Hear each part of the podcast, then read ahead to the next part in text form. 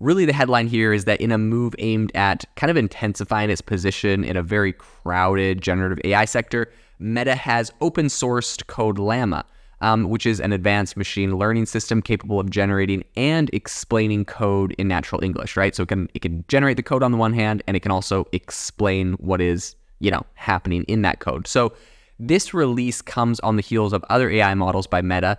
Um, for tasks like text generation, language translation, and audio creation, Meta has really been pushing like hard. They've been at the forefront, and I I will give them credit um, in a sense that everything they've been pushing is not a productized uh, like product essentially. They're they're releasing a lot of these as open source systems. A lot of these are things for researchers and developers to use and you have to give them a lot of credit for that specifically. A big part of this is they want to make sure that they have the most cutting edge AI researchers on their team at Meta and so this is a good way for them to you know say look we're creating cutting edge stuff and we're releasing it and it's getting users um, and that's a really big part of attracting top talent. And so I think Meta do, is doing a great job. I still think like it's really interesting and left to be seen whether they're going to try to productize this, whether they're going to try to um, turn these into, you know, like revenue generating streams. I think that'll be very interesting to watch. Perhaps at the moment they're saying, you know, these are still relatively small compared to our other revenues um, from advertising, essentially.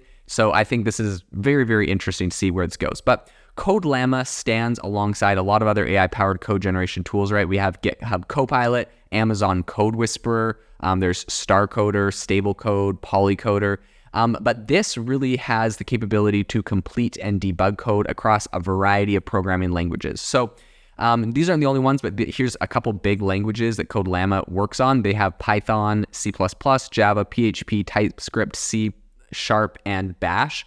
So, in a statement shared with TechCrunch earlier, Meta kind of elaborated on its philosophy towards the open approach. It said, quote, at Meta, we believe that AI models with large language models for coding in particular benefit most from an open approach, both in terms of innovation and safety. Publicly available code specific models can facilitate the development of new technologies that improve people's lives by releasing code models like code Llama, the entire community can evaluate their capabilities, identify issues, and fix vulnerabilities. I think really the machine learning system is an offshoot of Llama 2, which is a text generating model that Meta had previously kind of open sourced. But unlike its predecessor, which can generate code um, but kind of lacked quality, right? Llama 2 wasn't known for incredibly uh, high quality code. But unlike that, Code Llama is a lot more focused and sophisticated. So the training data for Code Llama includes a mix of publicly available sources and it kind of emphasized the relationship between code and natural language. So Code Llama models come in a bunch of different, you know, flavors you could call them, with each parameter um, sizes ranging from 7 to 34 billion. Um, and it was trained on a massive amount of around 500 billion tokens of code related data. So some specialized versions are kind of optimized for Python and understanding human instructions, um, with others being fine tuned to generate helpful and quote unquote safe answers. And it's up to you which one you'd like to use. So, for those unfamiliar with machine learning terminology, parameters are are essentially the learned parts of a model that essentially define its capabilities to solve problems like text or code generation. So tokens, on the other hand, represent just raw text data, right? Like how much data went into actually train this. So the expansive parameter count of Code Llama really kind of reflects its ambitious capabilities. Meta says that their 32 billion parameter model is the most effective code generating model that has been open source so far.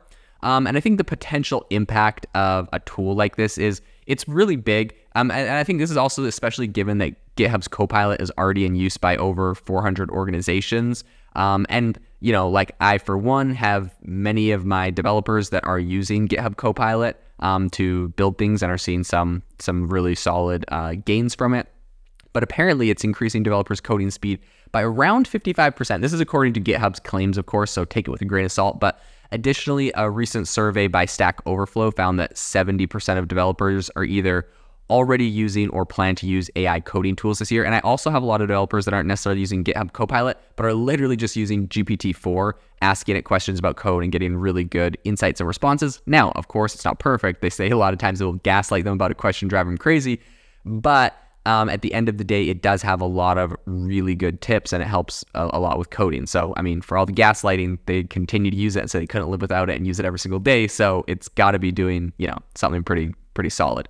However, I do think that the rise of these kind of AI assisted code, these aren't without their pitfalls, right? Research conducted by a team affiliated with Stanford um, revealed that these tools can inadvertently introduce security vulnerabilities into applications, which is definitely a concern for virtually every developer. I think that there's also the kind of contentious matter of intellectual property. So some code generating models are trained on copyrighted material, which is potentially, you know, having some big legal risk to businesses. Um, code Llama is not entirely foolproof either, right? This new one that's just coming out. Um, I think while it won't actually generate ransomware code, if asked directly, it will comply when request when like you, you if you ask it and you frame it in a less and, and kind of like a roundabout way. So Meta acknowledged this in a blog post advising developers to conduct safety testing and uh, tuning specific to their application of the model before deployment. But despite all of these challenges, and right, there are a lot of risks. Um, I think Meta really imposes minimal restrictions on Code Llama's usage. So unlike other versions, I believe Llama, like the first version of Llama that they came out with, had like a ton of usage restrictions. You weren't allowed to use it for um, corporate anything. You weren't. You were only really allowed to use it if you were a researcher just testing it. So it's really, I don't know, wasn't super useful. Um, this is different this time around. Around essentially, they're just requiring that the model not be used for malicious activities and that a license be requested if deployed on a platform with more than 700 million monthly active users. So that's right. Um, there's a handful of companies in the world that have that, but if you're going to use it on a platform with more than 700 million monthly active users, you're going to want a license. Otherwise, pretty much anyone can use it. And then the thing with, you know, not having malicious activity, like obviously that's just in everyone's terms of service. That's, you know, goes without saying. I'm sure malicious people will use it, but at least Meta can say we told you not to, right? So I think Meta aims for Code Llama to find applications across diverse sectors such as uh, research, industry, um, open source projects, NGOs, businesses. And I think it's really hoping that it's going to inspire development of new tools and commercial products based on really kind of the Llama 2 model. So very interesting space to watch, and it looks like an incredibly useful tool.